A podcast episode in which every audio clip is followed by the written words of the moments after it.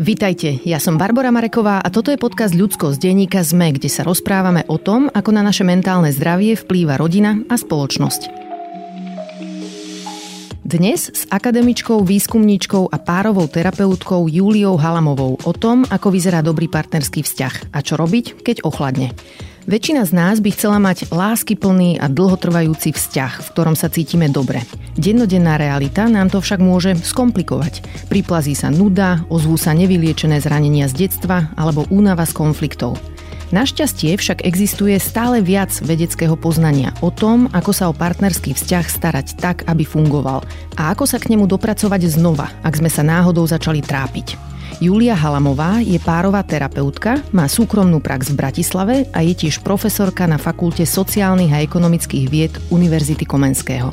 Je autorkou knihy o partnerských vzťahoch s názvom Pripútajte sa prosím, v ktorej vysvetľuje, prečo majú ľudia vo vzťahoch problémy a ako sa dajú riešiť. Kým začneme, chcem vám povedať kontext, v ktorom tento rozhovor publikujeme. V jednej časti rozhovoru s pani Halamovou polemizujem o niektorých myšlienkach, ktoré má vo svojej knihe. Išlo o problémy v oblasti sexuality. A ako budete počuť, pani Halamová vysvetlila svoju pozíciu. Po skončení rozhovoru ma však požiadala, aby som túto našu výmenu z rozhovoru vystrihla. Čo som nechcela, lebo polemiku vnímam ako súčasť svojej práce.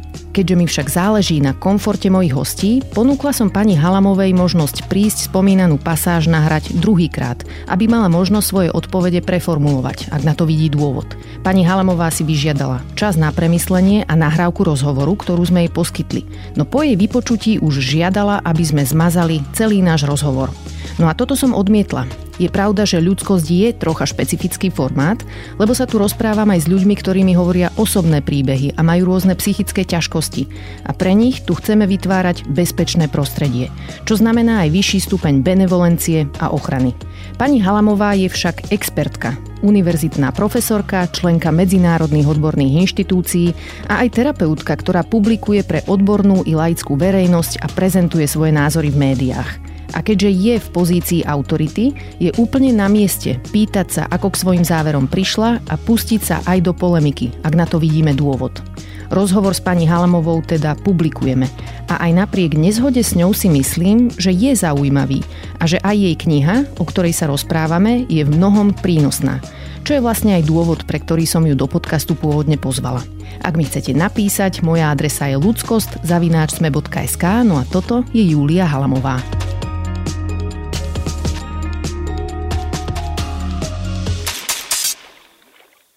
Pani Halamová, vitajte v podcaste Ľudskosť. Ďakujem. Idem rovno na vec. Kvôli čomu zvyknú ľudia vyhľadať párovú terapiu? Ľudia zvyknú vyhľadať párovú terapiu pre množstvo dôvodov a môžem pár z nich aj menovať. Ale to, čo chcem naozaj zdôrazniť, je, že väčšina je z nich úplne inak nakoniec.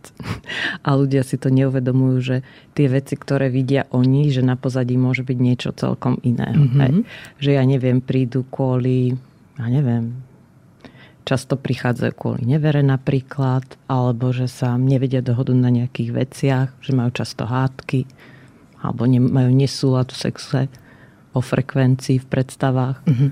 To bývajú asi také najčastejšie, ale na pozadí bývajú iné veci, ktoré vytvárajú a toto je len ako, kde sa to ukáže, tá mm-hmm. dynamika, ktorá medzi nimi je. Rozumiem, aj si postupne potom rozoberieme to, čo mm. na mhm. pozadí môže byť, ale ešte ma zaujíma v úvode, že či ľudia zvyknú prísť hneď spolu, alebo príde najprv jeden, ako to funguje?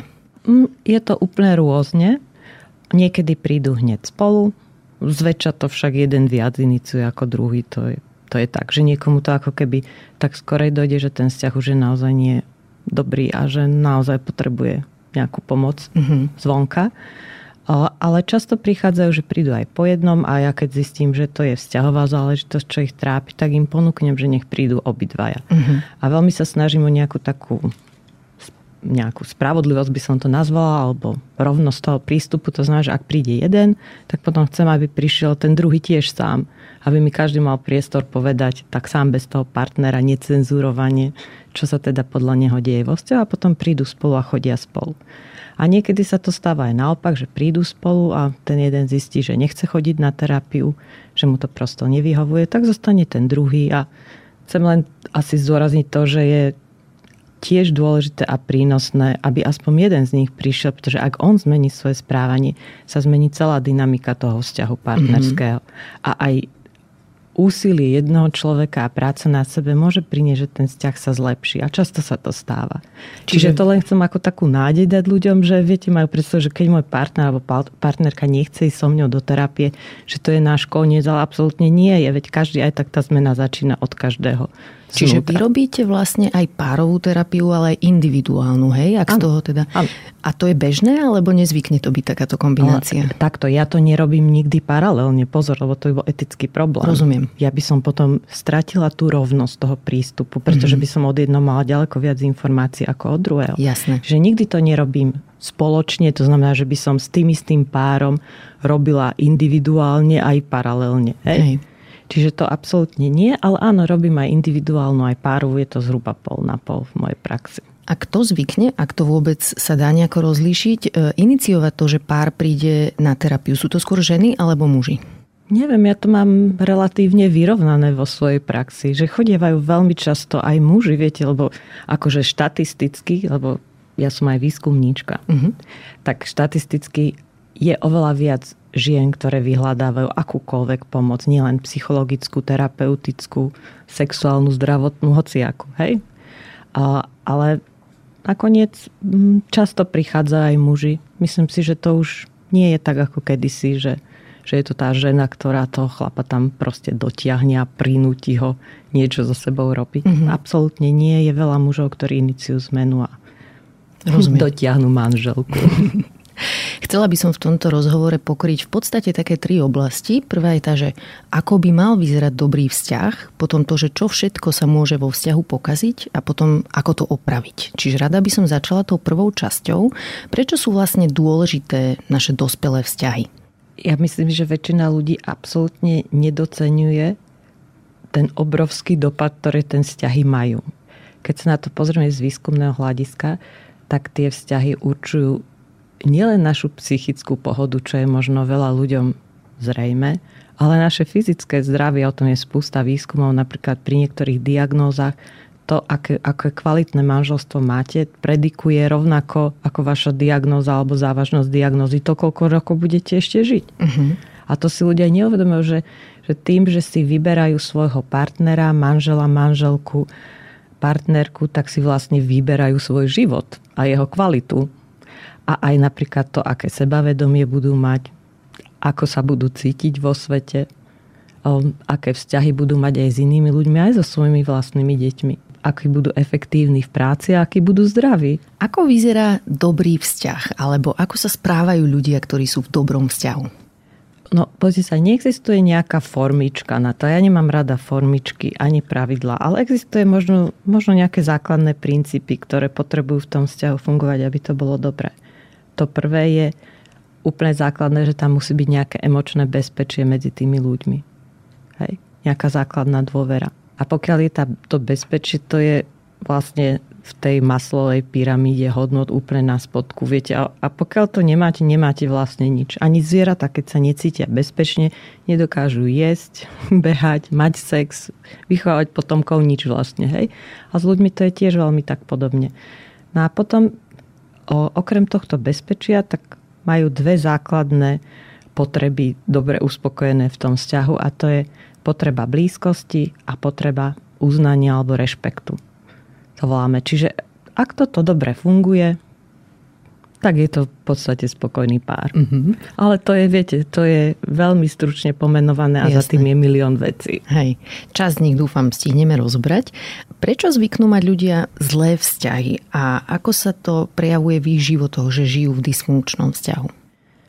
Pre spústu rôznych vecí, napríklad to môže byť ich rodinný background, to ako vyrástli, aké vzory majú a ale rovnako potom vplýva aj naše sociálne prostredie o to, aké, ja neviem, filmy pozeráme, aké knihy čítame, ako máme predstavu o tom, ako má vzťah vyzerať.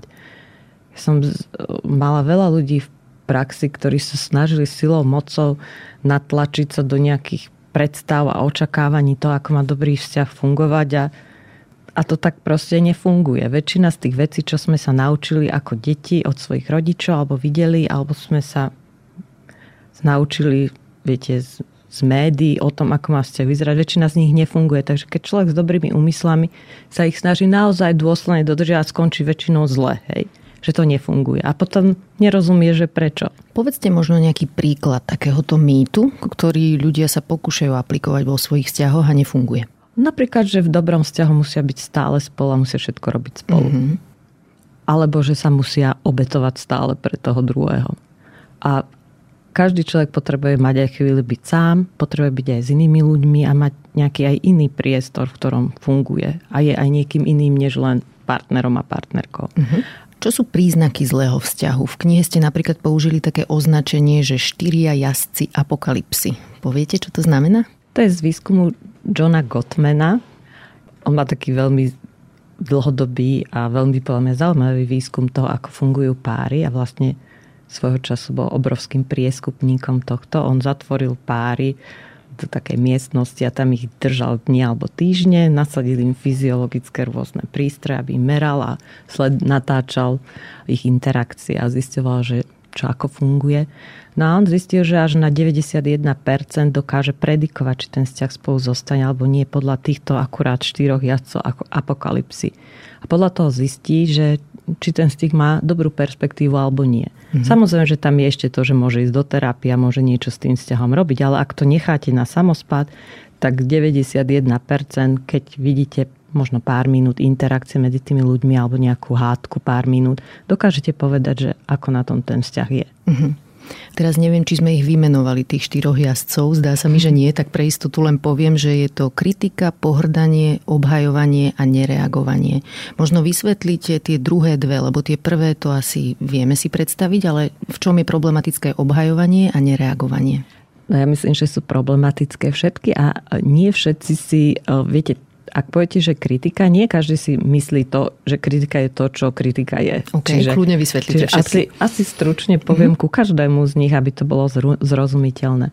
Kritika je akýkoľvek komentár negatívny, ktorý sa týka osobnosti toho druhého a nie jeho správania. Čiže ako náhle ja začnem rozprávať, aký ten človek je, akú má rodinu a ako sa, ak, aký vždycky bol a bude, tak proste to je kritika a to je v nejakom zmysle škodlivé a neakceptovateľné v dobrom vzťahu. Hej? Čiže keď si aj ľudia rádoby dobromyselne myslia, že ako prispievajú k seba rozvoju svojho partnera tým, že mu dokola rozprávajú, akú má otrasnú rodinu alebo aký je sám otrasný a čo má so sebou robiť, tak to vôbec nie je konštruktívne a vôbec to nenapomáha rastu. Pohrdanie? Pri tom pohrdaní ľudia si neuvedomujú, koľko z toho pohrdania sa im zračí v tvári. Viete, oni si myslia, že že veď vôbec nepohrdám. Väčšinou, keď na to páry v terapii upozorním, ani jeden si nie je vedomý, že pohrdá. No a viete, tie, tie princípy alebo tie prejavy sú viac neverbálnej komunikácie ako verbálnej. To znamená, neviem, že niekto začne vzdychať, hej, keď niekto niečo povie, že oh, alebo no, začne gúľať očami, cmukať, ako keby, že No mhm. toto, mm-hmm. hej, alebo akože krčať, krčiť ramenami, alebo zalamovať rukami, alebo proste len ten asymetrický úsmet, to je asi najcharakteristickejšie pohrdanie. Viete, že jeden kutik ide hore a druhý zostáva tak, ako je. Tak si poviem, akože ty kretén. Mm-hmm. Viete, nestojíš by ani za rozhovor. Hej. A, to, a toto pohrdanie je najväčším prediktorom mm-hmm. rozpadu z týchto všetkých štyri. Keď sú všetky štyri dokopy, tak to je, viete, tých 91%. Ale ak si by si mal človek vybrať ten jeden, na ktorom by mohol aktuálne zapracovať a ktorý by priniesol najväčšie výsledky, je to práve pohrdanie. Mm-hmm. Aby ho neukazoval. Obhajovanie si povedzme? Keď je obhajovanie, tak väčšinou sa vyskytuje vtedy, keď partner niečo povie, že partnerka, dobre, ja to tak všeobecne hovorím, že, že povie, že niečo mu nevyhovuje alebo jej a ten druhý začne siahodlo rozprávať o tom, ako to on nemyslel ako to tak nie je a že vlastne je to úplne inak. No a potom tým pádom sa vlastne nedá k ničomu dojsť nejakej dohode alebo konštruktívnemu riešeniu, lebo ak, ak ja poviem, že sa mi niečo nepáči, tak potrebujem, aby ten druhý zobral čas zodpovednosti na no. Áno, chápem, že ti to na teba môže takto pôsobiť a áno, prispievam týmto a týmto a toto sa mi nezdá. Toto tak až nie je pre mňa. A poďme sa dohodnúť, ako to bude fungovať. Aby tebe bolo dobré, mne bolo dobré. To je výsledok. Uh-huh. Čiže to obhajovanie bráni prevzatiu zodpovednosti a naozajstnému riešeniu. Jasné. Človek sa len obhajuje a vysvetľuje, prečo niečo nebolo tak, ako malo byť alebo mohlo byť. Ale to je v podstate nezaujímavé pre riešenie. Jasné. Čo to nereagovanie? A to nereagovanie je často ako keby v čase dochádza ako posledný, keď ľudia stratia takú nádej, že to komunikáciou dokážu niečo vyriešiť, tak sa vlastne odtiahnu, lebo je to pre nich veľmi nepríjemné byť kritizovaný alebo keď niekto na nich pohrdlivo reaguje. Je to taký pokus ako keby zachovať ešte aspoň akú takú harmóniu v tom vzťahu. No ale toho druhého samozrejme, keď vidí, že nereaguje tento, tak to ešte viacej vytáča, ešte viac viete, ženie k väčšej kritike. Čiže to akýsi taký už sebadeštrukčný cyklus sa naštartuje a potom je ťažko z toho výjsť von ľuďom samým. Dokážu to ľudia vôbec vidieť, že vzťah, v ktorom sú, je dysfunkčný a zaťažujúci? Pýtam sa preto, že e, keď napríklad v detstve vyrastali v rodine, ktorá fungovala presne takto, dokážu to odlišiť, že nemuseli by žiť takto, ale by to mohlo byť aj celé úplne ináč? Ja si myslím, že ten nedostatok dobrej predstavy, že to môže fungovať aj inak, je často prekážkou toho, že to aj môže fungovať inak. Mm-hmm. Pretože tí ľudia si myslia, že takto žili naši rodičia, takto vidím väčšinu svojich známych okolo žiť, tak asi, je, tak asi by to malo byť v poriadku a keď mi to vadí, asi, asi som ja vadný. A potom tá zmena nemá ako vlastne nastať.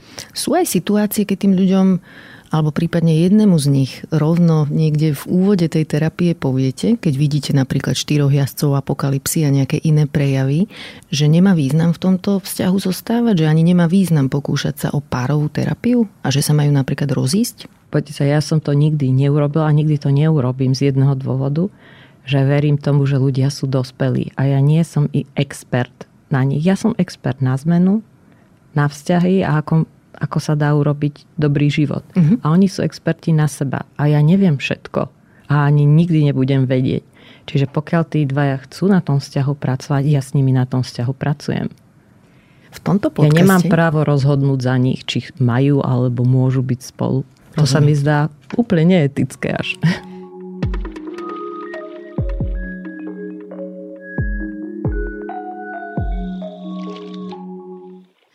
tomto podcaste sme viackrát rozoberali vplyv rodín, v ktorých sme vyrástli na naše dospelé životy. Poďme rozoberať rôzne príklady toho, ako sa prenášajú zranenia z detstva, ale aj nejaké obranné mechanizmy, ktoré sme si v detstve vytvorili do našich dospelých vzťahov. Čiže pôjdeme postupne. Povedzte mi najprv, že ako vplývajú zážitky z primárnej rodiny na to, akého si vyberieme partnera alebo partnerku.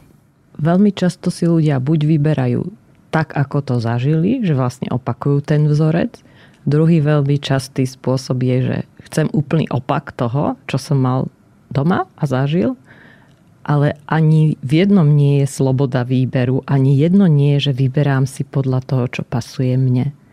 A človeka, s ktorým sa ja dobre cítim, s ktorým dokážem rásť, niečo si vybudovať, dať si spätnú väzbu. Viete, že ani jedna nie je slobodná voľba. Čiže akokoľvek sa ľuďom môže zdať, že je tá voľba robiť opak toho, čo bolo doma dobrá, nemusí byť vôbec konštruktívna, lebo nie je slobodná a dobrá voľba je to len ako keby, že ja sa vyhraňujem voči niečomu. A vidíte tam aj nejaký taký ten vekový aspekt, že napríklad e, keď sa ľudia brávajú príliš skoro, ešte nemajú zreflektované takéto motivácie alebo tieto svoje detské zranenia a tým pádom neurobia dobrú voľbu, je podľa vás zmysluplné uvažovať o tom, že najlepšie je urobiť takýto záväzok až v nejakom vyššom veku, napríklad okolo 30 podľa mňa je to ťažko takto povedať, pretože vy môžete pochádzať aj z dobrej rodiny. Mm-hmm. Jasne. Viete, a môžete si vedieť vybrať aj veľmi mladá. A potom je oveľa jednoduchšie si ten život spolu nastaviť. Viete, že ho za pochodu kalibrovať a nastavovať tak, aby vám bolo obidvom dobre. Keď už áno, keď sú ľudia starší, majú väčší predpoklad, že, že budú poznať sami seba a budú vedieť si lepšie vybrať, ale viete, niekedy sú aj oveľa viac zranení a oveľa viac ešte traumatizovaní predchádzajúcimi vzťahmi. Takže nakoniec ten výsledok spolu s tým, že s tým vekom už má každý svoj život a potom sa ťažšie prispôsobuje navzájom, že by som, viete, že každý má svoje pre a proti a určite by som nepovedala, že teda pod 30 sa nikto nesmie vydávať a ženiť. To určite nie. Myslím, že je to veľmi individuálne. Ako môžu vplývať e, naše zážitky z detstva na to, akú pozíciu máme vo vzťahu? Či sme suverénni, asertívni, vieme si obhájiť svoje hranice, keď treba, alebo naopak sa nejako obetujeme, veci sú na náš úkor a nevieme sa o seba postarať. Ľudia si na základe svojich predchádzajúcich skúseností, niekedy aj traumatických, vytvoria nejakú, povedala by som, že nejaký životný štýl alebo nejakú životnú stratégiu, ako pristupujú k iným ľuďom, k náročným situáciám. No a potom ju samozrejme, že používajú, len problém je to, ak to používajú bez hlavo. Viete, každá stratégia je dobrá iba na nejaký typ situácií. A keď používate hlava, nehlava, to isté stále dokola, tak je štatisticky jasné, že to nemôže dobre vždycky fungovať. Mm-hmm. A tým si ľudia vyrábajú neskôr stále viac a viac ťažkostí vo vzťahu. Miesto toho, aby sa postavili za seba a povedali, tak dosť, toto mi už v živote neurob. Alebo, alebo naopak, viete, to by bol prejav takého rešpektu alebo moci. Alebo na druhej strane povedia, že vieš čo, cítim sa taká smutná, bola by som veľmi rada, keby sme trávili spolu viac času. Mm-hmm. A to by bol prejav takej blízkosti tak miesto toho len, viete, dokola napríklad kritizujú, alebo sa odťahujú, alebo urážajú. Miesto toho, aby povedali na rovinu, čo chcú Hej. a čo potrebujú. Čiže ak správne chápem, je dobré mať vo svojom živote a tým pádom aj vo vzťahu takú nejakú záhradku plnú nástrojov, ktoré vieme v rôznych situáciách vytiahnuť a použiť na nejakú situáciu. Už nemusíme byť nejaký, že stále submisívny alebo stále dominantný, ale dokázať udržiavať ten balans na dvoch nohách ja si myslím, že sa to týka nielen vzťahu, ale aj dobrého života. Mm-hmm. Viete, ak vám niekto ubližuje a vy stále ste milúčka a usmievate sa na ňo, asi ďaleko nezajdete. A rovnako, keď ste proste stále ukazujete svoju silu a zastrašujete ľudí svojim hrubým správaním, tak si ich nikdy bližšie k sebe nepustíte. Takže na dobrý život a dobrý vzťah je dobré mať veľa rôznorodých stratégií. Viete, mm-hmm. vedieť zvádzať svojho partnera, ale aj odmietnúť. Hej. a kopec ďalších vecí, aby, aby ten život bol bohatý a rôznorodý. Porozprávame sa ešte o tom, že ako sa zvyknú naše vzorce z detstva odrážať na tom, ako sa zvykneme hádať. Ľudia sa zvyknú takto, keď, keď sa dajú dokopy, tak sú veľmi zamilovaní a, a sú tak na seba nastavení, aj veľa času trávia, aj sú veľmi vnímaví jeden na druhého. A vtedy to uspokojovanie potrieb vzájomných ide také ako keby, že samospádom, same. A keď je pár spolu dlhšie, tak skôr či neskôr sa musí stať, že príde k nejakej frustrácii. No a teraz je otázka, ako tú frustráciu vyriešia. V našej kultúre my nie sme učení byť zraniteľní a, a prejaviť naozaj čo potrebujem a vypýtať si to. Uh-huh. Viete, miesto toho kritizujeme, obvinujeme, zastrašujeme, vyhrážame sa a ďal, ďalšiu spustu negatívnych spôsobov. No a samozrejme, keď je to negatívne, tak ten druhý na to tiež zareaguje negatívne. To sa nemožno vôbec čudovať. Hej? No a tým sa roztáča stále intenzívnejší cyklus takého seba deštruktívneho vzájomného správania zlého. Hej? A to sa prejavuje samozrejme v tých, v tých hádkach. A cieľom je naučiť sa miesto toho, že, že ti poviem, že si zlý, sebec, nechutný, zle sa správaš, neviem čo, tak miesto toho ja predsa si môžem vypýtať, čo potrebujem, nie? Alebo môžem poprosiť, alebo viete, alebo alebo môžem svojho manžela zviesť. Môžem urobiť čokoľvek zo širokej pozitívnej škály správania, ale väčšina ľudí je naučená to urobiť negatívne práve preto, že je tak strašne zraniteľné povedať, čo potrebujem a riskovať, že ten druhý ma vlastne môže prijať aj odmietnúť. Tak miesto toho sa radšej zle správam. A keď sa správam zle, správa sa zle aj ten druhý a môžeme sa do bezvedomia, viete, stále intenzívnejšie hádať a ten cyklus roztáčať. Povedzte, ako znie zraniteľnosť veta, ktorá, v ktorej ukazujem tú svoju zraniteľnosť. Ja som ich aj niekoľko povedala, to nemusí byť žiadna veľká vec, viete, môže to byť iba jednoduché poprosenie si o niečo, čo potrebujem. A priznanie, alebo priznanie k nejakej svojej vlastnej slabosti. Že ja neviem, keď ideme spolu na párty a, a so mnou veľa nekomunikuješ, cítim sa neistá, žiarlivá a potrebovala by som, aby aby si bol viacej so mnou, aj keď sme s inými ľuďmi. Mhm. Aby si ukázal, že sme tam spolu ako pár. Napríklad by mohla byť iná. Alebo mohla by byť iná taká, že, že cítim sa veľmi neatraktívna, keď ma sexuálne odmietáš. A bola by som rada, keby sme sa dohodli na, že budeme mať častejšie sex.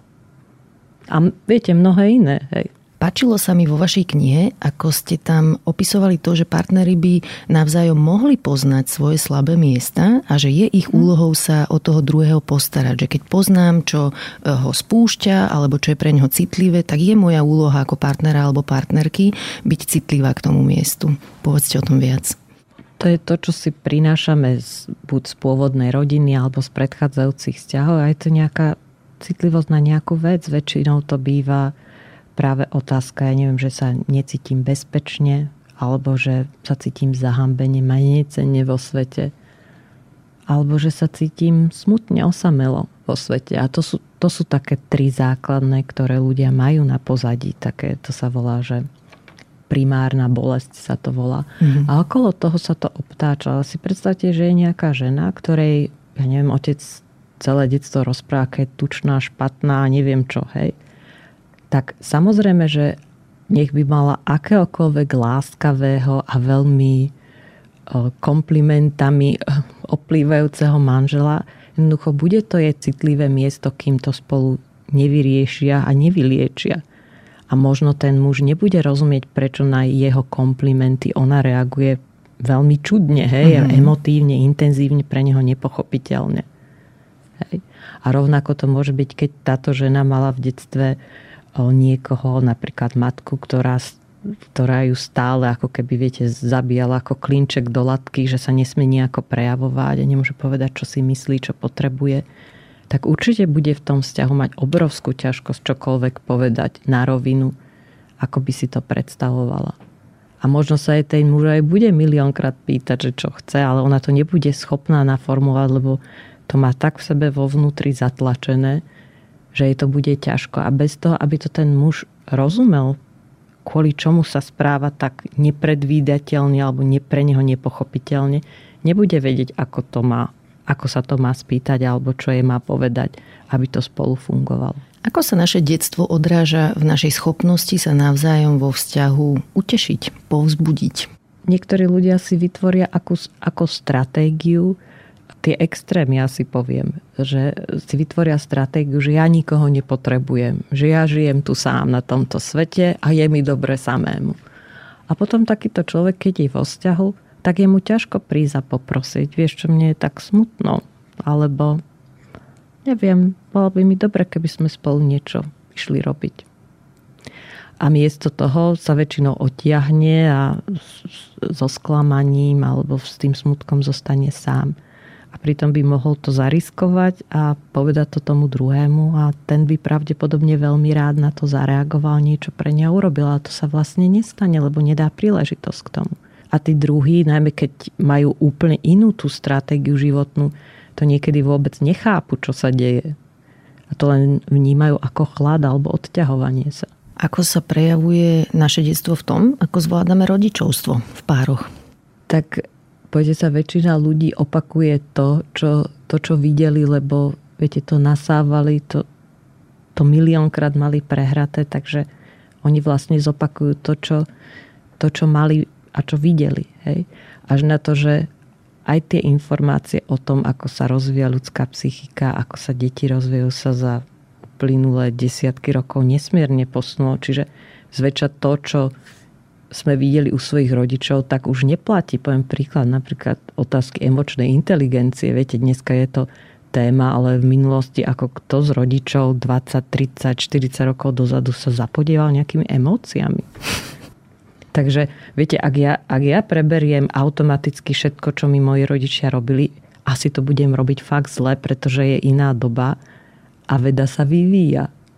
Čiže z toho pohľadu niekedy sa mi zdá, že aj pre ľudí jednoduchšie, ak majú zlý rodinný background, lebo potom sú ako keby naučení sa pýtať, teda ako to budem robiť. Viete, že to trochu spochybňujú ten konštrukt minulosti mm-hmm. a to im pomôže si nájsť nejaký svoj vlastný rodičovský štýl. Kdežto keď to len niekto zoberie a urobí copy-paste, tak to asi nebude pasovať, lebo je fakt, že iná doba. Je ešte niečo, čo sa týka vplyvu detstva na dospelé vzťahy, čo je dôležité a na čo som sa nespýtala? Neviem, asi, asi ma nič takého nenapadá.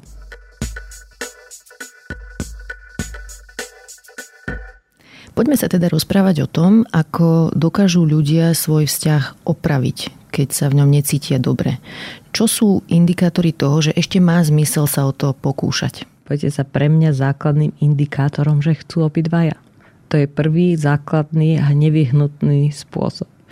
No a, a niekedy sa stane aj to, že príde jeden, ktorý veľmi chce a druhý tak zvažuje, chcem, nechcem, uvidím. Hej? A aj vtedy má zmysel s tým niečo robiť. Viete, lebo pokiaľ je ešte ochotný a otvorený ten druhý sa nechať presvedčiť, tak aj tak sa dá robiť ešte. Ale ak jeden je jasne rozhodnutý, že, že nebude do vzťahu investovať, že to je bezmyselné, tak, tak potom je to naozaj na individuálnu terapiu alebo keď sa stratila blízkosť a vzťah ochladol, ako sa dá si tú blízkosť a vzájomnú príťažlivosť znova vytvoriť? To, čo spolu prežívame, to má vplyv na to, ako sa spolu cítime. To znamená, že ak tam tá blízkosť nie je, ja môžem robiť veci alebo aktivity, ktoré mi tú blízkosť pomôžu znova vybudovať. Hej? Od drobností ako napríklad sa usmiať na svojho partnera, partnerku, keď príde domov. Naozaj vrúcne sa usmiať, pozrieť sa do očí, objať, pritúliť sa na chvíľku že od takýchto malých vecí cez spoločné plánovanie dobrého času, že nám je obidvom dobré, nie že jeden si vynútil, že budeme robiť toto a ten druhý, druhému je pritom zle, hej. Cez to, že robíme spolu, čo je nám obidvom príjemné, cez to, že sa nauč- učíme viac komunikovať, zdieľať si aj zraniteľné veci a naozaj sa počúvať empaticky, bez posudzovania a mnohé ďalšie veci. Ako konkrétne vyzerá tento proces, keď partneri chodia na párovú terapiu? Možno aj aká je vaša úloha v tom? Ako im pomáhate znovu si vytvoriť tú blízkosť? Ja myslím, že ľudia majú ťažkosť vo vyjadrovaní a aj odčítavaní a reagovaní na emócie vzájomné. A to je vo vzťahu hlavný faktor, ktorý vytvára blízkosť. Čiže keď prídu, ja sa ich snažím naozaj jedného aj druhého rovnocenne, viete, že naozaj im dať rovnaký priestor vypočuť a na nich empaticky reagovať. Viete, už to obidvoch trošku ukludní, pretože vidia, že niekto im aspoň rozumie, keď to v túto chvíľu nie je partner, partnerka, manžel, manželka. Ja im dávam veľmi úprimný feedback, možno taký nikdy nepočuli, ako v dobrom aj v zlom. Hej? A pomáham im naučiť sa iný typ interakcie medzi nimi dvoma. Viete, taký, ktorý buduje blízko, zraniteľnosť, vzájomný rešpekt. Naučiť sa nie brať ako naozaj nie a nestažiť sa z toho druhého vyžmýkať to, čo ja chcem, hej, napríklad. Dávate mi aj nejaké domáce úlohy? Áno, často. Aké napríklad? Mm, dá, ako to vždycky vyplýva z toho konkrétneho stretnutia, pretože to, čo tam zažili, o čom sme sa rozprávali, na čom sme pracovali, aby fungovalo lepšie, tak to im zväčša dám na domácu úlohu, aby to cvičili ďalej, lebo tá terapeutická hodina trvá 45-50 minút a, a viete, ak prídu o týždeň alebo o dva, tak vlastne ich život je neporovateľne dlhší ako akákoľvek terapia. Že pokiaľ naozaj sa ten život nezmení v tej, v tej každodennosti, tak tá terapia ich nevytrhne z toho. Hej. Čiže dávam im cvičiť väčšinou alebo nejaké cvičenie na uvedomovanie alebo na nácvik. A neviem, napríklad rozprávania sa o tých zraniteľných miestach alebo iného reagovania na seba navzájom. Alebo ja neviem, formulovania, čo potrebujú alebo ocenenia vzájomného. V knihe píšete aj o tom, ako hovoriť partnerovi a partnerke veci, ktoré nám na ňom alebo na nej vadia. Tak ako to robiť? Mm, povedať, ako sa cítim v tej veci, popísať správanie toho druhého, pozorne osobnosť a naformulovať svoju potrebu nevyžadujúcim, nevinúcujúcim spôsobom. Povedzte príklad. A všetko z toho je ťažko. Viete, ľudia majú ťažkosť povedať svoje emócie, majú ťažkosť nekomentovať osobnosť toho druhého, ale naozaj sa držať faktov a správania. Lebo keď sa už človek tak akože je naozaj zranený alebo naštvatý, tak sa mu zdá, že to ako keby musí tomu druhému skoro že vrátiť. Hej? Mm-hmm.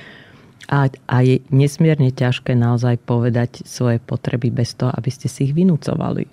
Viete, tam je na, v každom z tých vyzerá, že tri kroky to je nič, hej? Ale v každom kroku sú nejaké zradnosti. Mm-hmm. Ako to ako Či... sa to môže pokaziť. Mm-hmm. Čiže keby ste povedali príklad takej vety, ktorá obsahuje tieto tri elementy a znie správne, ako by to znelo?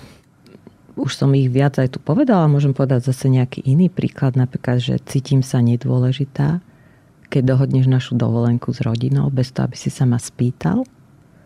A chcem, aby som ja bola vždy prvá s kým sa dohoduješ na našej rodinnej dovolenke, až potom s hocikým iným z celej rodiny. V knihe vysvetľujete, ako hovoriť nepríjemné veci správne, ale ako ich správne prijať. Čo je správna reakcia, keď mi niekto povie nepríjemnú vec? To je samozrejme, že ťažko. Hej. A, a záleží to aj od mojej úrovne sebavedomia, do akej miery si to dokážem vôbec že vypočuť. A principiálne, ak niekto mi hovorí, že mu niečo vadí, tak je to v nejakom zmysle dar. Viete, je spústa párov, ktorí si nepovedia, čo im vadí a ten vzťah sa musí rozpadnúť, pretože tam k tej kalibrácii, o ktorej som hovorila, nemá ako prosto dojsť. Viete, mm-hmm. že tam nie je dostatok feedbacku, spätnej väzby na to, aby sa to dalo dobre nastaviť ten systém. Čiže je odkázaný na, na rozpad. Čiže vždy, keď mi môj partner, partnerka, manžel, manželka povie, že sa mu niečo nepáči, mi vlastne hovorí, že mne na tomto vzťahu veľmi záleží a chcem, aby bol dobrý. A preto ťa prosím o toto.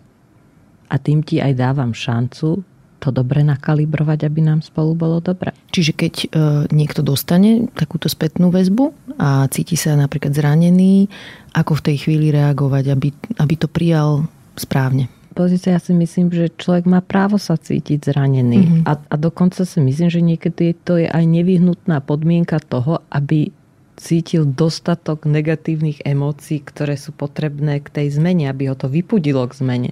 Čiže vlastne, keď sa mi ľudia pýtajú, že čo mám robiť, aby to nebolo zraňujúce, tak ja poviem, že tak keď ste urobili všetko to, tie kroky a je to zraňujúce, je to v poriadku, lebo nejakým spôsobom sa to má dotknúť toho druhého, aby rozumel tej dôležitosti pre vás.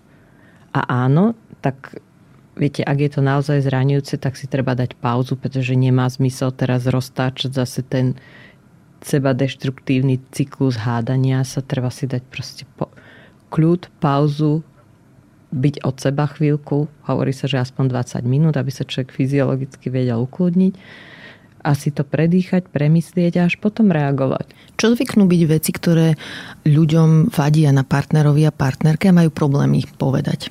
Asi sú to najčastejšie nejaké veci, ktoré sa týkajú tela, výzoru, a neviem, smradu, vône, um, alebo sú to veci nejakých sexuálnych preferencií. To sú asi také, ktoré sa veľmi ťažko hovoria. A čo ak nám niečo vadí, čo ten človek nedokáže zmeniť? Má aj vtedy zmysel mu to povedať? Pozrite sa, zmysel pre toho človeka to nemá, lebo to nedokáže zmeniť a my keď sme sa rozhodli s týmto človekom byť, tak sme to kedysi zobrali ako balíček. Viete, neexistuje balíček, ktorý v sebe obsahuje iba všetky pozitívne veci a žiadne negatívne. Takže v zmysle zmeny, keď to nedokáže zmeniť, to nemá veľký význam ale môže to byť na spôsob zdieľania, ale potom to nikdy nemôže byť také, že ja ťa preto to neakceptujem. Mm. Lebo ako naozaj toho človeka neakceptujete, nemali ste s ním byť, alebo nemáte s ním byť. Jeden... Ale môže vám to vadiť a áno, nejaké percento veci si myslím, že je v poriadku, že vadí ľuďom, veď my nie sme na tomto svete, že 100% času máme 100% uspokojené potreby a je to úplne v poriadku, lebo tá frustrácia naša vytvára to pnutie k nejakému rastu a k nejakému posunu dopredu. A je to tak úplne v poriadku. Nie je cieľom partnerského vzťahu, aby tento druhý človek vás urobil šťastnou, šťastným a a proste zabezpečil naplnenie všetkých vašich potrieb. Jeden z predpokladov blízkosti a intimity je ten, že teda partnery nejako zdieľajú svoje prežívanie, ale zároveň platí, že ten partner nie je náš terapeut alebo terapeutka. Ako vnímate túto tenziu? Ako zdieľať ťažké veci a, tak, aby sme nepreťažili toho partnera alebo nezaťažili ten vzťah? Ja si myslím, že riešením môže byť, že sa ľudia aj dohodnú, že koľko času sa budú rozprávať, ja neviem, 10 minút ty, 10 ja a každý povie, čo považuje za dôležité. Samozrejme, že s tým, že tým cieľom nie je to nejako meniť. Viete, ja toho druhého iba počúvam a chcem tu byť pre neho a chcem naozaj byť ako keby s ním v tom, čo prežíva. Ale nie je môjim cieľom ho meniť, uzdraviť, vyliečiť. Ja to predsa nedokážem len tak. Hej. Čo ak má niekto potrebu rozprávať partnerovi alebo partnerke veci, ktoré toho človeka nezaujímajú? Napríklad majú veľmi rôzne kariéry a každý z nich má potrebu zdieľať, čo zažil v práci a čo ho trápi a ten druhý to nepovažuje za dôležité alebo tomu nerozumie. Ja si myslím, že platí to, čo som povedala v predchádzajúcej otázke, že, že to má mať nejaké hranice a nejakú rovnosť v tom mm. celom. Hej? To, ale a nemyslím si, že má právo človek požadovať od svojho partnera, aby mu robil kauča, alebo ja neviem, ekonómku, upratovača, alebo čokoľvek iného, alebo mm-hmm. kuchára. Viete, že to, to sú všetko vec dohody a keď sa to druhému tá rola nepáči, tak ju jednoducho ne, nemáte právo od neho vyžadovať robiť. Ale, ale to, že jeden o druhom vieme, čo žijeme a základné veci, čo nás teší, bolí, trápi, s čím bojujeme a, z čoho sme smutní, máme navzájom právo aj povinnosť vedieť. Takže v takom rozsahu. Poďme sa teraz rozprávať o vzťahoch s primárnymi rodinami alebo možno špecificky s rodičmi a svokrovcami. U nás sa zvykne hovoriť, že neberieš si človeka, ale celú jeho rodinu. Ako sa dívate vy na tento výrok ako párová terapeutka? No, je to aj nie je to pravda. Hej. Je to pravda v zmysle tom, že keď si zoberieme nejakého konkrétneho človeka, tak tie jeho zážitky z primárnej rodiny nejakým spôsobom sú zakódované v jeho reakciách, v jeho presvedčeniach, jeho spôsobe myslenia alebo cítenia. A rozhodne si nemyslím, že je povinnosť žiť na úzko s rodinou jedného alebo druhého. Prečo? Možno mám veľmi asymetrický pohľad tým, že robím s pármi, ktoré sú problematické a ktoré vlastne vyhľadajú pomoc, lebo si nevedia poradiť sami a vyriešiť. Ale vo veľa z nich je, vidím veľmi deštruktívny uh, vplyv rodičov na partnerský vzťah svojich detí. A si myslím, že, že pár, keď sa dá dokopy a buduje si svoj vlastný vzťah a svoju rodinu, má právo sa dohodnúť o tom, v akej miere tam jedni aj druhí rodičia budú mať priestor alebo nebudú mať priestor. Sú dospelí ľudia a je to o rešpekte vzájomnom. Mm-hmm. Sa dohodnúť tak, aby to nebolo zraňujúce, aby to nebolo ubližujúce a zároveň, aby že primárnym cieľom, viete, keď si človek nájde partnera a buduje si rodinu alebo ten vzťah, tak sa ten partner, partnerka stáva primárnou vzťahovou osobou. A rodičia, či sa im to páči alebo nie, ich rola je druhorada, treťo, štvrto až desatorata alebo aj nejaká. Mm-hmm. V závislosti od toho, aké tie vzťahy sú a aké sú tam osobnosti medzi nimi. Som naozaj presvedčená zo svojej praxe, že niekedy je jediným východiskom nekontakt alebo nejaká miera zredukovaného kontaktu alebo spôsob nejakého stretávania sa, ktorý je najmenej zranujúci alebo ubližujúci. Pretože ten človek má prioritnú zodpovednosť za svojho partnera a partnerku a rodičia, žiaľ, či sa im to páči alebo nie, sú na ďalšej kolaji, v závislosti od situácie. Povedzte nejaké príklady toho, ako zvyknú rodičia zasahovať svojim dospelým deťom do života alebo do vzťahu. No napríklad, ja si myslím, že je veľmi deštruktívne komentáre rodičov na toho partnera, také, viete, také hejtistické, že čo vlastne nám nefunguje, upozorňovanie na kritické veci.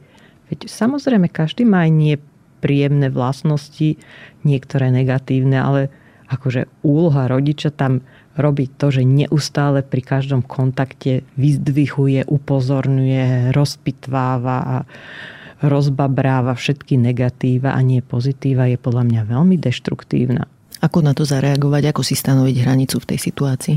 No je povinnosťou obidvoch partnerov sa voči tomuto vyhraniť a požiadať rodičov, aby takéto veci nerozprávali a v prípade, že tak rozprávajú, opakovanie ich upozorní a keď to opakovanie ďalej v tom pokračujú, tak povedať, tak ja neviem odísť z tej situácie alebo odísť z návštevy.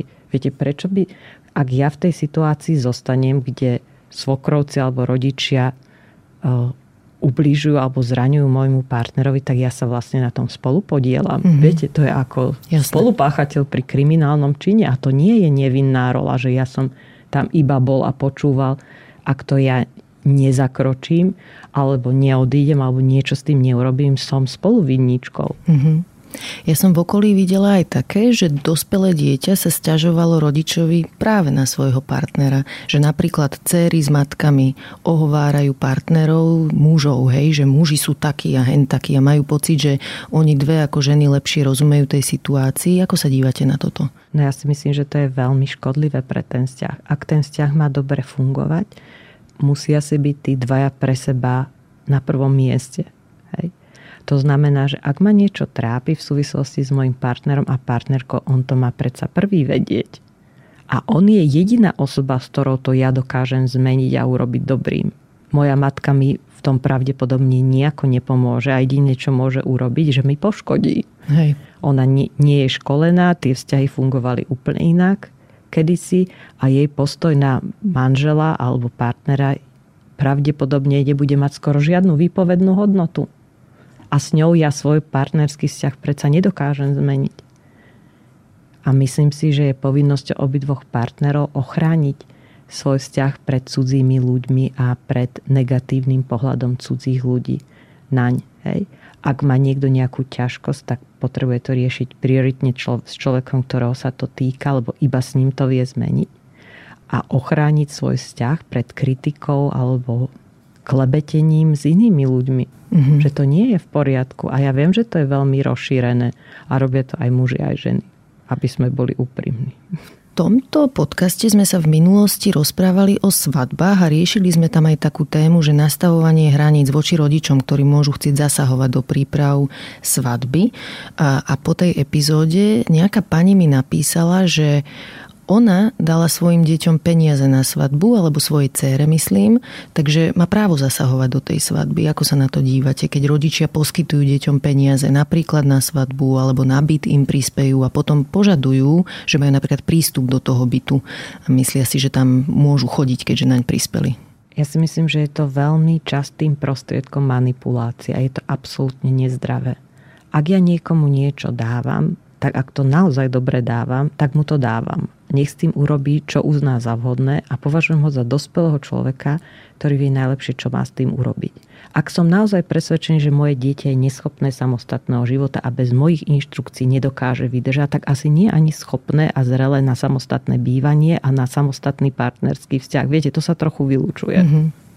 Čiže môžem niekomu dať peniaze a potom nič od ano. neho nežiadať naspäť.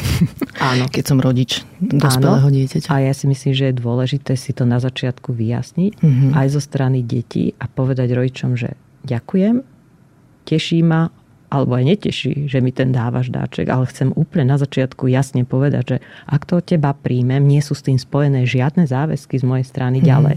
A ak áno, vyjasníme si to teraz a buď to zoberiem alebo nie. A nie také, že, že dám ti darček a teraz ale v tom darčeku je pribalených spústa požiadaviek, ktoré neboli jasne na začiatku formulované. To je predsa nie fér. To je manipulácia. Mm-hmm. Čo už keď ten pár má deti? a všímajú si, že rodičia prekračujú hranice napríklad vo výchove alebo sú nejako manipulatívni voči tým deťom. Ako si nastavovať hranice so starými rodičmi? Poďte sa tak, ako to nie je nič špecifického, to je len to, že musíte povedať, čo sa vám páči, čo sa vám nepáči a čo, mhm. čo potrebujete. A potom počkáte, čo s tým ten druhý človek urobí. A keď dlhodobo nerobí a nereaguje, keď mu to vysvetľujete a ste mu to povedali skutočne úprimne a aj dali tomu dôležitosť a ten človek stále, stále nereaguje, to posledné, čo máte právo, je právo veta a povedať nie, ďakujem, neprosím za takýchto okolností mm-hmm. a zredukovať ten kontakt.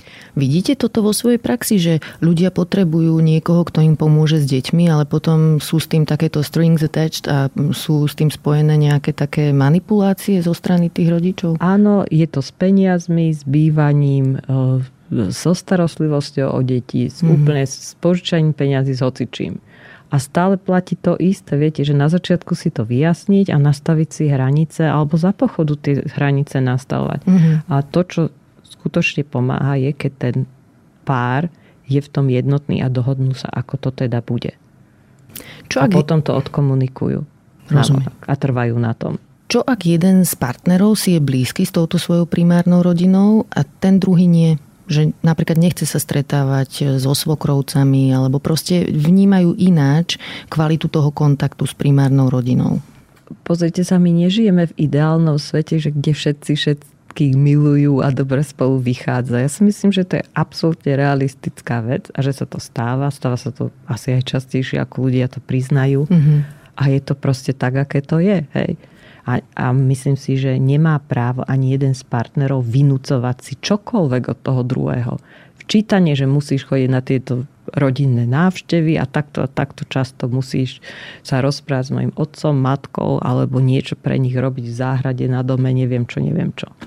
Žiadna taká povinnosť neexistuje. Ak ten človek to nechce, tak to jednoducho nesmiete od neho vynúcovať a týka sa to kontaktu s rodičmi, ale aj domácich prác a čohokoľvek iného, viete, alebo sexuálnych praktík, hoci čoho. Mm-hmm. Viete, ten, ten rešpekt je o tom, že ja rešpektujem toho druhého, aký je s jeho preferenciami, s tým, čo chce, nechce, čo sa mu páči, nepáči sa mu a nevinúcujem si veci a že sa stretneme niekde, kde je prienik toho, čo chce jeden aj druhý. Povedzte ešte viac možno o tom rešpekte. Čo e, vnímate zo svojej praxe ako problém pri pároch, kde necítia to, že ten druhý má nárok na takéto niečo a zasahujú neprimerane do jeho alebo jej osobného priestoru? Ja si myslím, že veľmi často sú ľudia naučení z primárnej rodiny kadiakým manipulatívnym hrám, ktoré ďalej samozrejme uplatňujú na svojom partnerovi, partnerke. A nerobí to dobre. A ten rešpekt, viete, napríklad ľudia si poviem príklad z praxe, napríklad mal som klientku, ktorá si myslela, asi 10 rokov žila so svojím partnerom predtým a keď si ho zobrala, tak potom že bola taká strašne ako keby, že nespokojná. Čo, čo, čo, čo sa takého stalo, že čo taká nespokojná. No a vyšlo z nej, že, že ona čakala, že ten jej partner, keď sa stane jej manželom, že začne teraz automaticky sa viacej podielať na domácich prácach. Mm-hmm. Bol to jej predpoklad, ktorý nikdy neodkomunikovala. Hej? A bola potom ale strašne nespokojná, že to tak nie je. Viete, a to sa dá predsa si vykomunikovať, nie? Hej. Alebo teda už to mohlo byť prítomné počas toho no, chodenia práve. spolu, nie? To, no, to bol práve. taký pár, kde spolu nežili pre tou svadbu? Nie, žili práve, žili. že o to bolo mhm. to paradoxnejšie. že len preto hovorí to ako príklad to, že ľudia majú spustu všakých očakávaní, ktoré si nejakým spôsobom vynúcujú a vytrestujú toho druhého, keď tak nie sú, ale veď sa to proste dá povedať na rovinu, mm. nie? A poprosiť, požiadať, vysvetliť, mm. odkomunikovať.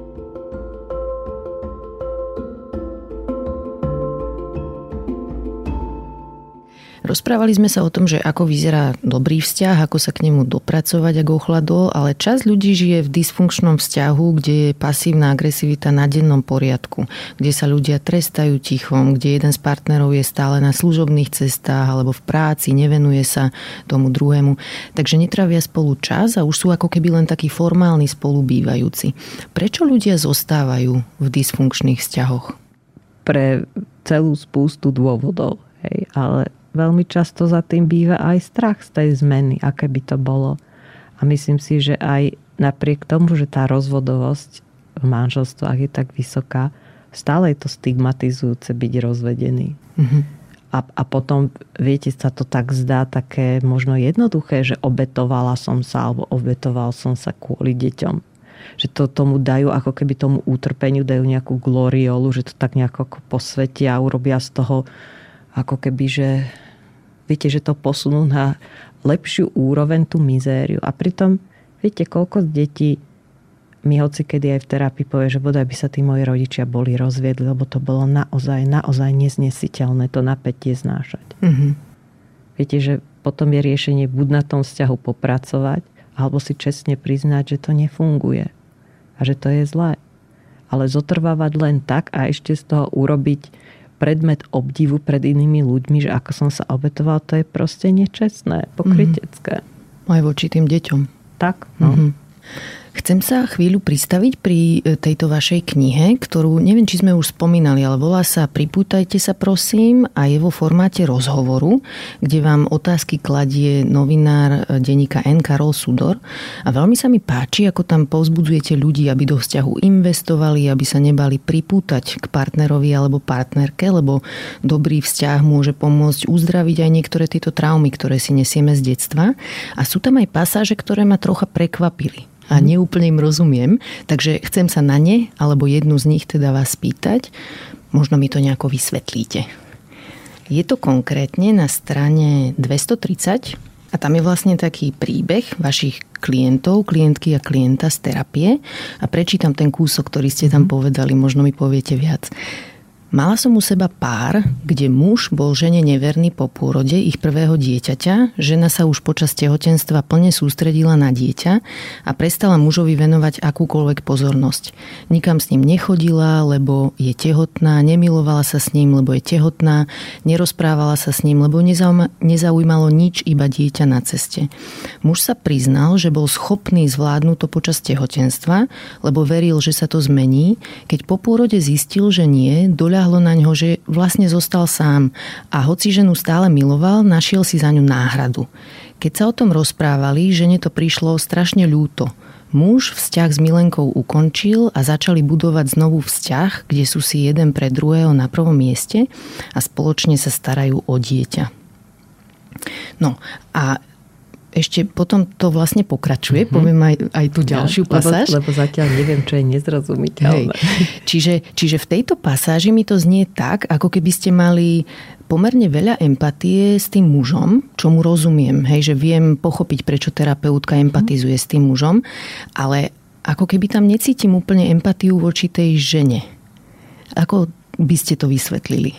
Vysvetlila by som to tak, že ako som už aj hovorila v predchádzajúcich vašich otázkach a odpovediach na ne, tak jednoducho ten vzťah dobre funguje, keď sú si pre seba na prvom mieste.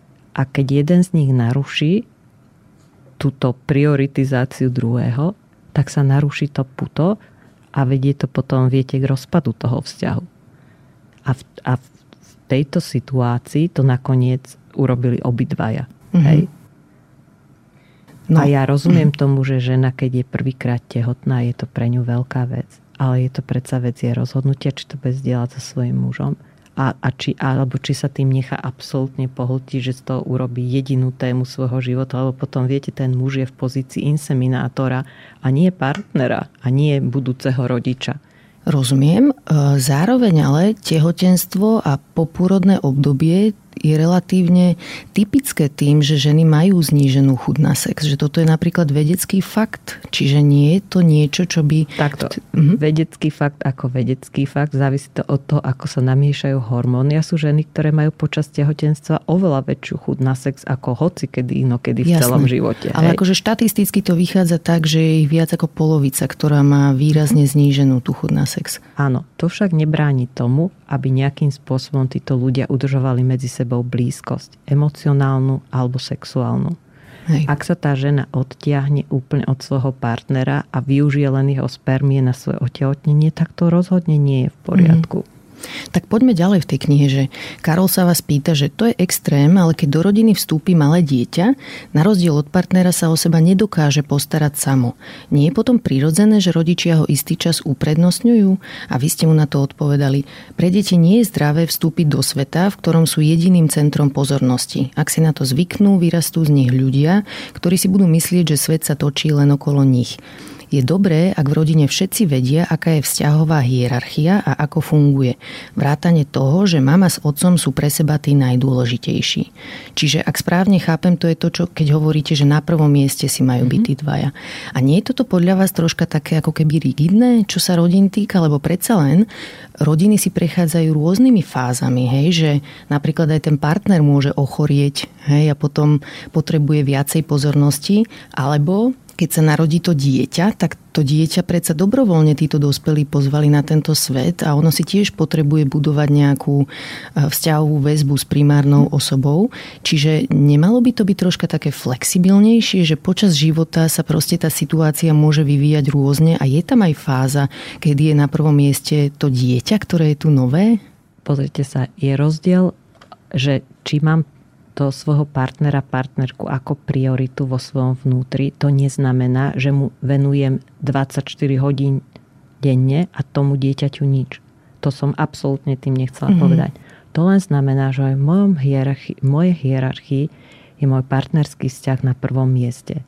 A to môže znamenať, že ja väčšinu času strávim dieťaťom a starostlivosťou o neho ale znamená to, že to viem, že sa vždy vrátim k tomu vzťahu a že ho budujem permanentne, pretože bez toho predsa to celé nemá zmysel. Hej, tomuto rozumiem, ale na druhej strane práve ten slovník mi možno tam prekáža, že keď ste povedali, že partner má byť na prvom mieste a že je tam akási hierarchia, že toto mi príde také trocha rigidné. A, a že ja by som Dokončím, že, že ja by som skôr hovorila o hľadaní rovnováhy.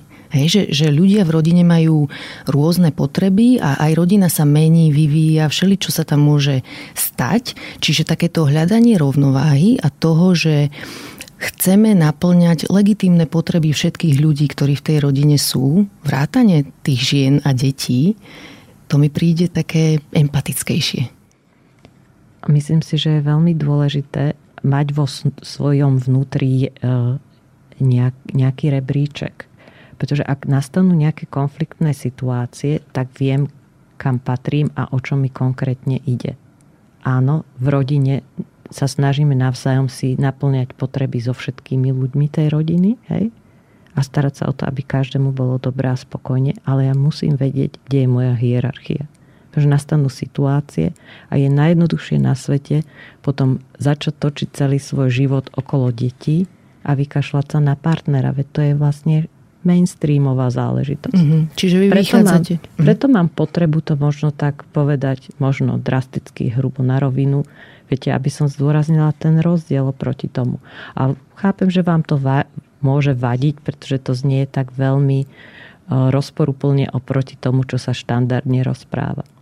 Ide mi skôr o to, že aby tie ženy sa necítili nejako tak ako keby patologizované, hej, že to tehotenstvo a popôrodné obdobie je náročné, keď napríklad dojčia, hej, že to partner ich v tom nevie nejako nahradiť, alebo uspávajú tie, tie deti dojčením, čiže je to zaťažujúce obdobie a ja by som skôr privítala niekedy viac diskusí o tom, že čo je vhodné realisticky očakávať od rodičovstva, pretože ľudia podľa mňa o tomto nemajú úplne realistické predstavy. Nie, nemajú. A idú do rodičovstva naivne, hej, že čakajú, že ich sexuálny život sa nezmení, že to bude všetko rovnaké a potom sú prekvapení, že je to vlastne ináč, že je to relatívne bežné, že sexuálny život to ovplyvní.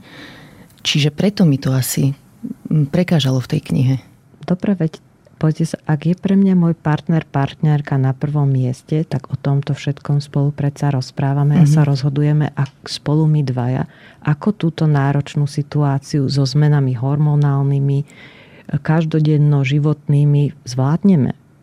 Ale nie je to tak, že ja prepadnem tomu, že tu mám dieťa a teraz okolo neho točím všetko a zabudnem, že som kedy vôbec mala niekoho blízkeho. Mm-hmm. O to tu išlo zdôrazniť. Dobre, ešte jednu otázku vám položil Karol. Čiže ak je vo vzťahu po narodení dieťaťa menej sexu, lebo žena celý deň kmita okolo neho a večer padá od únavy, pričom mužovi sa to nepáči, on je v práve, lebo objektívne vzaté dieťa vtedy často a celkom prirodzene dostáva prednosť pred partnerom, pričom ide o dočasnú záležitosť. A vy ste mu na to odpovedali, nie je to prirodzené a taký muž je v práve. Na toto sa ma klienti pýtajú často. Už sme hovorili, že ženy bývajú najčastejšie neverné, keď nastúpia do práce po materskej či rodičovskej. Muži zase bývajú najčastejšie neverní práve vtedy, keď je žena tehotná a niekoľko mesiacov po pôrode. Vyplýva to z toho, že len málo žien sa vtedy snaží udržiavať puto s partnerom na prvom mieste. Čiže zase tam cítim takú tú súťaž, ako keby v rodine. A ešte mi to záva ako keby takým kultúrnym nánosom, že muži si zaslúžia sex a ženy im ho ako keby dlhujú. Bez ohľadu na svoj zdravotný stav, bez ohľadu na svoje emočné rozpoloženie. Ako to vnímate? Myslím si, že sex je vec dohody medzi dvoma ľuďmi a tomu, toho, že obidvaja majú chuť. Čiže toto absolútne nebolo myslené tak, že teraz žena má byť vždycky mužovi k dispozícii v jeho sexuálnych potrebách. Ak to tak vyznelo, tak to je úplne inak, ako som to myslela. Môj point je, že ľudia v partnerskom vzťahu sú si pre seba na prvom mieste a keď nastanú hociaké ťažkosti, ako napríklad fyzická indispozícia niekoho, narodenie dieťaťa, nechud na sex, že to riešia proste oni dvaja spolu a že si sa netvária, že to neexistuje. Mm-hmm že si Rozumiem. nájdu oni dvaja spolu svoje spoločné jedinečné riešenie na túto situáciu, aby boli obidvaja spokojní. Absolútne to neznamená to, že teraz muž alebo žena má právo si čokoľvek od toho druhého vynúcovať. Rozumiem teraz tomu. A chcela som sa o tom rozprávať aj preto, že v našej kultúre je veľa takých nánosov, e, nazvem to na rovinu, že patriarchálnych, ktoré sa potrebujeme odučiť vo vzťahoch, že napríklad ženy mužom dlhujú sex alebo si majú plniť nejaké manželské povinnosti. Nič takého neexistuje. Mm-hmm. A mhm. myslím, že som to veľmi dôrazne povedala aj predtým, že aj keď sú ľudia v manželstve, aj keď sú v partnerskom vzťahu, nemajú právo si nič vynúcovať, mm-hmm. ani sexuálneho. A keď myslím nič, myslím absolútne nič. Teraz už tomu rozumiem. Buď sa proste dohodnú na niečom, že to tak budú robiť, alebo sa nedohodnú. Ale ja nemám právo niko, od nikoho nič si vynúcovať.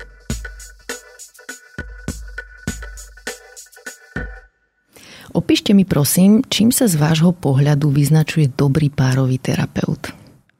Dobrý párový terapeut je za prvé vrúcný, to znamená, že dokáže byť ľuďom blízko, dokáže byť empatický, ale dokáže byť aj asertívny, to znamená, že nahradí, nastaviť nejaké hranice, zastaviť napríklad hádku, keď sa odohráva v jeho kancelárii a dáva rovnocenný priestor obidvom ľuďom. Prečo je to dôležité sa... zastaviť hádku, možno vysvetlite? Pretože tí dvaja sa predsa hádajú sami spolu a keď sa mi tu budú stále hádať, tak nepríde k tej zmene. Ja si to môžem raz vypočuť, aby som vedela, o čo sa hádajú, akým spôsobom a kam ďaleko sú ochotní zájsť. Ale ďalší, každý ďalší krát to potrebujeme zastopovať, pretože to potom narúša základné bezpečie a aj nádej v tú terapiu, že to proste bude niečo zmenené. Ja predsa nemôžem dovoliť, aby jeden v mojej prítomnosti toho druhého ponižoval, zahamboval, vyhrážal sa mu. Alebo na neho aj čo len vrieskal. Hej? To je neakceptovateľné. A ten terapeut musí byť schopný vedieť aj zachytiť ten cyklus, tú dynamiku v tom vzťahu, vedieť ho pomenovať a pomôcť tomu páru mať medzi sebou lepšiu interakciu. Hej? Zmeniť ten negatívny cyklus spolu s nimi na pozitívny, ako miesto toho, že sa stále stiahujú chudnú zájomnými negatívnymi reakciami jeden na druhému. Im musí pomôcť to prekonštruovať na pozitívne. To znamená, že viete viac pochvál, odmeny, pozitívnych zážitkov, motiváciu k zmene, úpravy toho, aby boli obidvaja spokojní a tak ďalej. Kedy by ste niekomu odporúčili, že nech odíde z párovej terapie, že ne, nefunguje to dobre? Pozrite sa, ja, ja, ja to nerobím, ale tým, že som úprimná, jednoducho tí ľudia niekedy odídu, lebo majú nejakú skrytú agendu, pre ktorú jednoducho zistia, že, že, že, že ma neobabrú. Hej. A, a odídu sami, ja, to, ja ich nemusím posielať preč. Viete, ja keď im poviem, čo vidím a čo sa deje, alebo čo si robia navzájom vo vzťahu, tak viete, ak, ak má nie, niekto agendu, že nechce ten vzťah zlepšiť a chce napríklad toho druhého stále podvádzať a tomu prvému to vadí, tak aké to pomenujú, že sa to deje, ten človek jednoducho odíde. Toto je cena to odpoveď? nechce zmeniť. To je cena a vidí, že ja to vidím a že, že jednoducho nemôže ďalej hrať to na toho druhého manipulovať. Rozumiem, cenná odpoveď, ale smerovala som skôr k tomu, že keď nie je dobrý ten párový terapeut, že či sú nejaké také signály, ktoré keď vypozorujem, tak ja neviem, môžem mať nejaké predsudky hej, voči ženám alebo voči mužom, alebo niečo tam proste nefunguje. Ako to spozorovať? Pozrite sa, veľmi varovným signálom je, keď ten človek asymetricky nadržiava jednému z nich. Uh-huh. Alebo napríklad, že tlačí jedného alebo z nich do nejakej, ja neviem, štandardnej genderovej role napríklad, hej? tak to je neakceptovateľné. A že nedovolí tomu páru si urobiť svoje vlastné pravidlá a svoj vlastný štýl fungovania bez ohľadu na to, čo si on o tom myslí. Či to je v súlade s jeho vlastnými presvedčeniami, ako by on si žil svoj partnerský život. To je nefér. A to je naozaj akože taký alarmujúci signál na odchod. Koho práca sa vám páči? Od ktorého autora, alebo pedagóga, alebo školiteľa ste sa naučili dobré veci, ktoré využívate v párovej terapii? Pre mňa je tak najviac inšpirujúca terapia zameraná na emócie. V porovnaní s inými terapeutickými prístupmi je založená na výskume efektívnych terapeutických sekvencií. To znamená, že viete, tam je spústa videonahrávok, ktoré sa analýzujú a, a, a sa analýzujú a porovnávajú efektívne a neefektívne spôsobe terapie a potom sa urobí nejaká sekvencia, ako ten terapeut má s tým párom pracovať, aby s najväčšou pravdepodobnosťou dospel k úspešnému koncu. Hej? Mm-hmm. Čiže to je tzv. evidence-based treatment a zároveň je aj podľa americkej psychologickej asociácie má aj najväčšiu mieru efektu a zmeny u, u párov, ktoré sú v nepohode spolu. Mm-hmm. Takže to je pre mňa veľmi inšpirujúce a keď som sa to naučila robiť, tak sa radikálne zvýšila moja efektivita v práci s pármi a zároveň to robím oveľa radšej. Je aj nejaký terapeut, ktorého obdivujete, ktorého prácu obdivujete? Možno aj nejaké knihy vydáva v zahraničí, alebo nemusí byť slovenský? Čo mňa naozaj veľmi inšpiroval je Les Greenberg. On je zakladateľom terapie zameranej na emócie. Veľmi sa mi páči práca Sirin Warver, to je párová terapeutka, mm-hmm. terapie zameranej na emócie. Veľmi mám rada prácu Johna a Julie Gottmanovcov, ktorých som aj spomínala už. A páči sa mi aj práca s párovou bublinou Stana Tatkina a tak ďalej. Je ich viacero. Kedy mávate zo svojej práce ozaj dobrý pocit? Kedy vám to dáva zmysel? Pre mňa je naozaj veľmi, veľmi také odmenujúce alebo také zmysluplné a veľmi príjemné, keď vidím, že tým ľuďom sa naozaj zlepšil život. A to, to je jedno, či to prídu ako jednotlivci alebo prídu ako pár. Viete, že keď niekto príde a je na pokraji rozvodu a odíde a tí ľudia vám povedia, že sa majú radšej ako kedykoľvek predtým a že ten vzťah je oveľa lepší ako mali aj v porovnaní s fázou zamilovanosti, tak to sa mi zdá veľmi, veľmi také odmenujúce pre mňa. Položím vám ešte otázku, ktorú kladiem každému, kto príde do tohoto podcastu. Akú knihu by ste odporúčili nášmu publiku? Odporúčila by som e, knihu Lesa Greenberga a Rondy Goldman volá sa terapia zameraná na emócie pre páry, dynamika la- emócií, lásky a sily. Vyšla v angličtine v Americkej psychologickej asociácii. Nebola zatiaľ u nás preložená. Je taká vedeckejšia, náročnejšia na čítanie, takže ak niekto chce takú populárnejšiu, populárnejšie sa dozvedieť, aké sú tie základné princípy fungovania v páre, tak potom odporúčam tú svoju knížku Pripútajte sa, prosím, kde vysvetlené základné princípy, ako vzťahy fungujú. A teraz v auguste má výjsť moja knižka Naštartujte sa, prosím, a to je séria cvičení, ako zlepšiť vzťah a jednotlivé oblasti vzťahové. Takže ak niektoré páry nechcú, nemôžu prísť do terapie, je toto taký nástroj, ako si sami pomôcť, aby mali lepší vzťah a porozumieť tomu, čo sa medzi nimi dvoma deje. Ďakujem, všetky vaše tipy dám do popisu epizódy, tam si ich môžete nájsť. Toto bola Julia Halamová, ďakujem za rozhovor. Ďakujem. Ďakujem, že ste počúvali podcast Ľudskosť o vplyve rodiny a spoločnosti na mentálne zdravie. Teším sa na vás o týždeň. Nová epizóda vychádza každý štvrtok a nájdete ju v podcastových aplikáciách Apple, Google, Spotify alebo aj na stránke sme.sk. Ak sa vám podcast páči, šupnite nám 5 hviezdičiek, pomôžete nám tým dostať ho k viac ľuďom. Na výrobe tejto epizódy som spolupracovala s Nikolou Šulikovou Bajánovou a moje meno je Barbara Mareková. Ak mi chcete napísať, budem sa tešiť. Moja adresa je ludskost zavináč sme.sk. No a vidíme sa aj v podcastovom klube Denníka Sme na Facebooku. Odkiaľ sa berú komety? Ako funguje duha? Kto bola Emma Noiter? Čo sú to kvantové počítače? Prečo vybuchujú sopky? A ako prežiť pád z lietadla? Moje meno je Jozef. Moje je Samuel a spolu robíme vedátorský podcast, kde hľadáme odpovede na takéto otázky. Epizóda vychádza každý týždeň a nájdete nás vo všetkých podcastových platformách a na stránke sme.sk.